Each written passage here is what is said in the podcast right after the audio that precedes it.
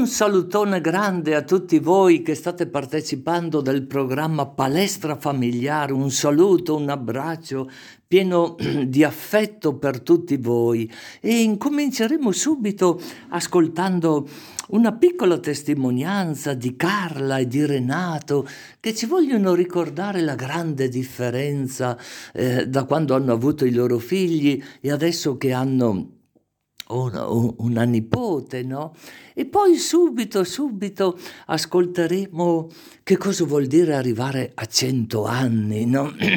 Cento anni di pienezza di vita, per così dire. E visto che la felicità è un desiderio, un bisogno primordiale per ognuno di noi, le parole di un uomo saggio, decano alla facoltà eh, teologica di Lugano, molto conosciuto qui nel, nel Bresciano, Mauro Orsatti, eh, un presbitero eh, che va in giro a fare conferenze, va in giro, voglio dire disponibile andare anche nelle parrocchie, ha scritto diversi libri molto interessanti, scintille di felicità eh, dalla Bibbia, perché lui è uno specialista in questo senso, un altro testo, l'altra metà del cielo, immaginatevi voi, no? Figure femminili nella Bibbia, Mauro Orsatti, lo sentiremo nella seconda parte di questo, di questo programma, no? sperando che possa dare a tutti voi tanto bene, una montagna di bene. Però entriamo subito nel vivo. Buongiorno a tutti. L'11 settembre siamo diventati nonni, nonni di una bellissima bimba, Andrea, che pesava 3 kg 4,90 lunga 51 centimetri e ora pesa quasi 5 kg. È stata una gioia immensa per noi, essendo poi la prima volta un'emozione grande. La differenza di quando eravamo genitori, che vivi il meglio, meglio il momento, perché la responsabilità la lasci più ai genitori e quella concentrazione per insegnare le cose da fare le lasci fare a loro invece i nonni sono concentrati a fare la parte più affettiva, la parte migliore, la parte delle coccole, di donare affetto. E quindi ci sentiamo più liberi di esprimerci e e cominciamo anche a fantasticare il fatto ecco di quello che farà appena parlerà, appena camminerà e la vediamo già, la immaginiamo già più grande, così i sogni, ecco. Ecco, sembra di vedere la, più, la bambina più bella del mondo e quindi siamo felicissimi di questo. Ecco, come abbiamo detto prima, quando eravamo genitori, esempio, eravamo più agitati perché pensavamo di non essere all'altezza, di proprio essere eh, genitori perfetti perché non lo si è mai, ecco. Però ecco, ci rendiamo conto e siamo pronti anche a essere, se necessario, di aiuto per questi genitori nuovi. Anche vedere il figlio che è diventato papà è un'emozione grande. E avere anche la possibilità di, e la bellezza di poter trasmettere e tramandare i valori, ma anche proprio il vissuto delle origini della famiglia, così che quando cominceremo a raccontare, così e ci rendiamo solo conto ora che quando dicevano la saggezza dei nonni. Ecco, adesso sarà il nostro momento di più che la saggezza tirare fuori la nostra esperienza, ecco, poter trasmettere qualcosa di bello e che possa aiutarla. Ecco, lo stile sicuramente sarà meno rigido eh, dell'essere genitore e, e quindi non vediamo l'ora. Ecco, sarà bello vederla crescere, accompagnarla, ma la affidiamo anche al Signore alla Madonna e ci affidiamo anche noi, tutta la nostra famiglia. Ecco, speriamo di essere di esempio e di aiuto per lei. Il 16 gennaio abbiamo già in calendario, diventerà, verrà a far parte in pratica della famiglia cristiana, eh, ci sarà il battesimo di Andrea e la zia Anastasia che a 16 anni, la nostra ultima figlia, farà da madrina perché è molto legata al fratello che è papà di Andrea, Samuel, e a Esther che è la nostra nuora, quindi alla cognata della madrina. Quindi è stata un'emozione grande anche per lei e non vede l'ora di questo momento, è anche consapevole di, della responsabilità. Infatti sta pregando anche per essere una brava madrina, per essere lei di esempio. Ecco, eh, per noi, ecco, è una nuova avventura, però siamo felicissimi, come penso tutti i nonni, e sicuramente sarà l'inizio di, di, altri tanti nipoti, però la prima volta è sempre, è sempre la più come la vivi proprio in prima persona, ecco, in prima, primo, prima volta. Ecco, grazie e un saluto a tutti. Cari amici, abbiamo una bellissima sorpresa oggi. C'è qui con noi una giovinetta. Io dico una giovinetta perché lei mi conosce da quando ero bambino, allora ha confidenza con me. È vero che lei è una giovinetta, signora? Pierina Faustinelli e, e, si può sapere, mm, non voglio dire gli anni, ma la saggezza della vita, quanto è? Le dirò quando sono nata. Dunque, Pierina Faustinelli, nata a Montichiari il 18 novembre del 1921. Ma... Sono abitata a Montichiari fino ai sette anni. Sono venuta a Castenedo nel 1927, perciò mi sento castenedolese. Giusto, giusto. Allora lei ha un secolo di vita, se, se ho capito bene. Eh sì, purtroppo. No, perché no, dice no, purtroppo? No, eh, santo cielo lo, lo, lo, sai cos'ho? 50 anni per gamba. che cosa cosa, qual è la gioia che sente nel suo cuore in questo momento? Vedo un grande numero qui nella parete, vedo tanti fiori delle persone amiche che si sono ricordate di lei, no? Che cos'è che sente nel suo cuore in questo momento? In questo cuore mi sento che sono stata una persona magari gradevole, e la riconoscenza la ritrovo nelle visite che mi hanno fatto tutti, amici, parenti anche il nostro Don Santino. Ma ascolta, ascolta un po', qui vicino a te vedo che c'è una persona, si può sapere chi è questa persona che è a lato tuo? Lui, questa persona è l'unica mia figlia, che a sua volta, come è rimasta la, la, no, la mamma vedova a 61 anni, anche lei ha preso poco quel, 64 anni, e allora ci, siamo, ci facciamo compagnia e le nostre giornate le passiamo così. Ho capito, ma eh, scusa, questa figlia tua è muta, non parla lei? No, per grazia del Signore parla. Adesso gli chiedo, adesso gli chiedo a lei. Milena, cosa mi dici a provare mm. questa gioia nel compleanno della mamma? È una cosa indescrivibile. Eh? È una cosa indescrivibile perché proprio oggi in questo, abbiamo visto tutte le persone che veramente gli hanno voluto bene perché sono venute tante, tante, tante persone. Era un via vai di gente. Posso chiederti quali sono i valori umani, cristiani che hai ricevuto da mamma Rina?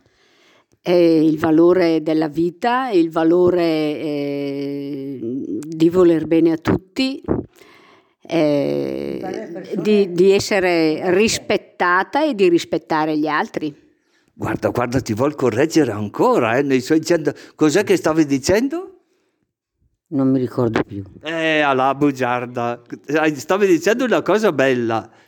Eh, veramente, non senti di fare le persone oneste. Di fare le persone oneste. Non è poca cosa non è poca cosa. Io ti auguro tantissimi, come potrei dire, tantissimi sentimenti e emozioni che ti, che ti, che ti portino proprio all'amore di Maria, di San Giuseppe, della famiglia di Gesù. E... Questa notte, siccome io le notti le passo tante in piedi, un po' per un dolore di qua, un dolore di là, insomma, mi sono, sono andata a letto ieri sera alle nove e mezzo.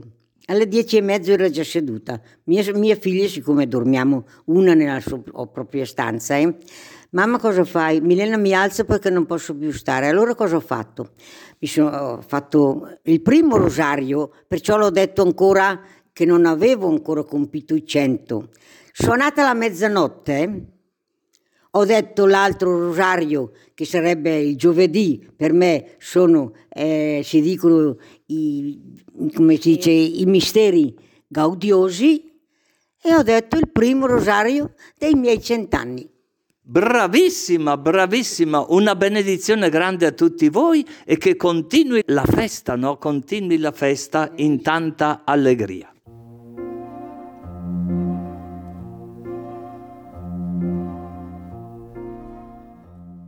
Amici, buonissima domenica a tutti voi. Oggi abbiamo con noi una gradita sorpresa e voi vi renderete conto, il presbitero Mauro Mauro Orsatti, molto conosciuto, è un sacerdote che ha studiato, esegesi, professore e in genere qui nella nostra provincia è molto conosciuto. Perciò chiediamo a lui innanzitutto in questo programma di palestra familiare quali sono quei valori che ha ricevuto dalla sua famiglia, da papà, da mamma, non so, dai nonni, non so se hai dei fratelli, Don Mauro, eh? Nella famiglia ho ricevuto un insegnamento di base, avevo la mamma molto religiosa, il papà una frequenza vorrei dire normale, quindi io ho attinto per così dire nella famiglia i primi rudimenti della vita cristiana, la nonna anche molto religiosa. E poi molto presto è stata la parrocchia che mi ha instillato molto di più un senso religioso perché fin dalla prima elementare andavo a servire alla messa, anche alla messa prima, la domenica, quando una volta la messa era alle sei e poi avevo una presenza, così che in, all'età di 7-8 anni io scrissi sul quaderno dei pensieri che avrei fatto il sacerdote, per cui ho una decisione molto, direi quasi prematura, che si è conservata perché poi a 11 anni ho incontrato, ho avviato la, la, la mia presenza in seminario, sono entrato in seminario e sono rimasto fino alla, alla fine. Perciò grazie alla mamma, che nome, che nome mamma? mamma? Maria. Mamma Maria, tu vedi che c'è qualcosa che ti ha trasmesso. E di papà, che nome è il papà? Il papà si chiamava Delfo, un grande lavoratore, aveva un'officina di motori elettrici, eh, attento alla famiglia, quindi ho imparato l'onestà, la, la rettitudine, la laboriosità, e ripeto una, una presenza cristiana diciamo normale, non, non straordinaria. Di che paese della provincia di Brescia, Don Mauro? Io sono di Brescia, i genitori erano originari dell'Alta Val Camonica, ma molti anni fa si sono trasferiti a Brescia e quindi io sono nato e cresciuto a Brescia. Sono stato battezzato alla parrocchia di San Nazzaro, poi mi sono trasferito di pochi, poche centinaia di metri e sono entrato in una parrocchia della prima periferia, San Benedetto, il quartiere Primo Maggio. E voglio approfittare della tua presenza, Don Mauro, proprio per chiederti, visto che poi non solo sei diventato prete, hai fatto degli studi biblici molto profondi e noi con questo programma di palestra familiare, no? Eh, nasce spontaneo chiederti quali sono eh, quei brani che ti sembrano non voglio dire più attuali perché tutti i brani della Bibbia certamente hanno qualcosa a che vedere con la nostra vita, in modo particolare in questi tempi eh, che il Signore ci chiama a vivere per tutte le famiglie. Quali sono quei testi che ti vengono più spontanei, che ti sembra che possono fare tanto bene alle famiglie o a chi ha intenzione di formare una famiglia? Qual è il primo testo che ti viene in mente? O un salmo della Bibbia? Il primo testo che mi viene in mente, anche perché l'ho commentato recentemente a Cellatica, è il testo che apre la Bibbia, il capitolo primo, il capitolo 2, perché viene presentato il progetto di Dio sull'uomo, sulla coppia, sulla famiglia. Ed è un testo che ho riproposto più volte quando sono stato invitato ai corsi di preparazione per fidanzati, perché prima di sapere quello che dobbiamo fare noi, può essere utile, anzi è estremamente utile avere sott'occhio e soprattutto nel cuore il progetto di Dio, come Dio ha pensato l'uomo, che l'ha pensato fin dall'inizio in coppia, maschio e femmina, e affidato a questo uomo, creato a immagine di Dio, dice il primo capitolo, oppure con il soffio divino, il secondo capitolo, cioè per dire che c'è in noi qualcosa di divino, affidato la responsabilità del mondo. Che interessante quello che stai dicendo, no? Dio ha un progetto per l'uomo, per la donna, per formare una famiglia e tutto questo come lo vanno scoprendo di giorno in giorno le persone che dicono di volersi bene? Come lo vanno scoprendo nella propria vita? Sarebbe utile che conoscessero un pochino di più questo progetto di Dio. Io credo che lo scoprono attraverso un'esperienza di donazione, di attenzione all'altro, di um, reciproco aiuto. Però questo è ancora un, una dimensione diciamo molto bella ma ancora molto umana. Se conoscessero più approfonditamente il progetto di Dio, avrebbero, vorrei dire, una marcia in più, perché quello che fanno, vorrei dire, istintivamente di aiuto, di amore, eh, sia o fosse arricchito anche da un progetto. Anche perché il progetto di Dio, come sappiamo, viene presto manomesso dal peccato perché se il primo capitolo e il secondo capitolo parlano della creazione della coppia, della creazione del mondo, del compito che questa coppia e gli uomini hanno nel mondo, il capitolo terzo ci ricorda che avviene il peccato. Quindi dobbiamo fare i conti anche con un elemento tristemente negativo che portiamo dentro di noi che si chiama l'egoismo, che tante volte minaccia o frantuma quell'armonia. Se da un lato c'è un progetto d'amore, dobbiamo ricordare anche che dall'altro lato c'è una triste realtà che si chiama l'egoismo e che noi chiamiamo il peccato, cioè l'interesse personale, non più l'interesse dell'altro, che invece è la logica dell'amore. Certamente, la logica dell'amore, che importante, no? Questo che stai dicendo, la logica dell'amore. E certamente tutte le persone hanno questo desiderio, no? Di vivere nella logica dell'amore e addirittura della benedizione di Dio, no? Cosa ci puoi dire in riferimento alla benedizione di Dio proprio su quella coppia umana che tu hai ricordato prima e soprattutto sulla generazione dei figli. Perché è importante sentire eh, che Dio benedice la coppia umana? Credo che sia importante chiarire un po' il concetto di amore perché l'amore sembra una cosa istintiva. Eh, tutti abbiamo la presunzione di sapere amare perché abbiamo dei sentimenti, abbiamo delle forme di attrazione, del desiderio verso l'altro, però tante volte se noi smascheriamo quello che noi chiamiamo amore, troviamo sotto egoismo. Noi chiamiamo tante volte amore semplicemente l'interesse personale. Faccio spesso riferimento a un elemento del commercio import-export, nel senso che è vero che noi dobbiamo importare. Quando io dico amo, tante volte dobbiamo leggere sotto mi amo, dico io ti amo, ma in realtà è io mi amo, nel senso che tu sei l'oggetto del mio interesse, del mio amore. Mi fa piacere. Questo è import. Dobbiamo sviluppare di più l'export, cioè io cerco di farti piacere, io cerco quello che a te piace. E questa è la donazione e diventa molto più difficile perché ricevere, essere gratificati, essere amati ci fa molto piacere ed è giusto che sia così, ma dobbiamo anche essere capaci di donare e abbiamo sott'occhio un esempio che è esempio clamoroso, è la sorgente di tutto che è Dio e Cristo. Non c'è amore più grande, dice Gesù, di chi dà la vita la sua morte in croce è l'espressione massima dell'amore perché ha dato. E quando Paolo scrive la lettera ai Romani, dice che Dio ci ha amato non quando eravamo carini, bravi e in armonia con Lui, ma quando gli avevamo voltato le spalle e ci ha amato a tal punto da darci se stesso nella persona del figlio.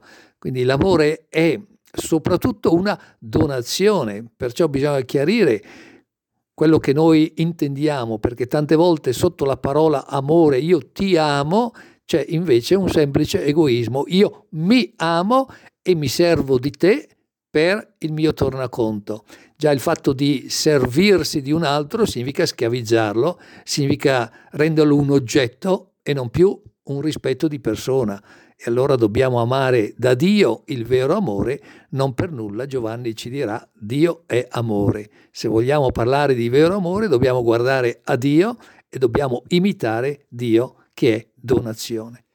Benissimo, benissimo. Se qualcuno si è sintonizzato in questo momento con l'ECZ in blu, sappiate che stiamo dialogando con il presbitero Mauro Orsatti stiamo parlando proprio di cose molto importanti per la vita di coppia, in modo particolare come una persona può e deve sganciarsi dal proprio io, dal proprio ego, tante volte un po' gonfiato, e verso il tu, eh, verso il quale uno dovrebbe amare il proprio tu. E non so perché, Don Mauro, quando tu parlavi a me veniva in mente quella frase famosissima, no? Eh, che certe volte si legge anche durante le celebrazioni dei matrimoni, eh, quella famosa frase del cantico dei cantici, no? dove io sono per il mio amato. Ecco, mh, mm, cosa diresti di quella frase così sublime, così bella, no? Sì, sempre in questo cantico dei cantici si dice anche che più forte della morte è l'amore quasi a dire che c'è qualche cosa che va al di là anche di quello che sembra la barriera insuperabile, invalicabile che è la morte. Allora, eh, questo atteggiamento dell'io che ricerca un tu è finalizzato poi a un noi. E allora giochiamo con i pronomi, ma i pronomi ci aiutano a capire un po' il senso della famiglia, perché è vero che i due saranno una carne sola, devono costituire per esempio ehm, una, una profonda unità, in qualche modo copiando Dio che è Trinità. Dio è uno e trino. E questa idea della Trinità non è solo un rompicapo per, per i teologi o per chi poi non riusciremo mai a capire, ma è un modello di vita. Cioè, dobbiamo tendere all'unità che è la semplicità, ma questa semplicità è una semplicità non secca, ma è una semplicità che nasce dall'insieme, da una comunione, non una somma, ma da una comunione. Allora le tre persone fanno una comunione tale in modo da rendere un unico Dio.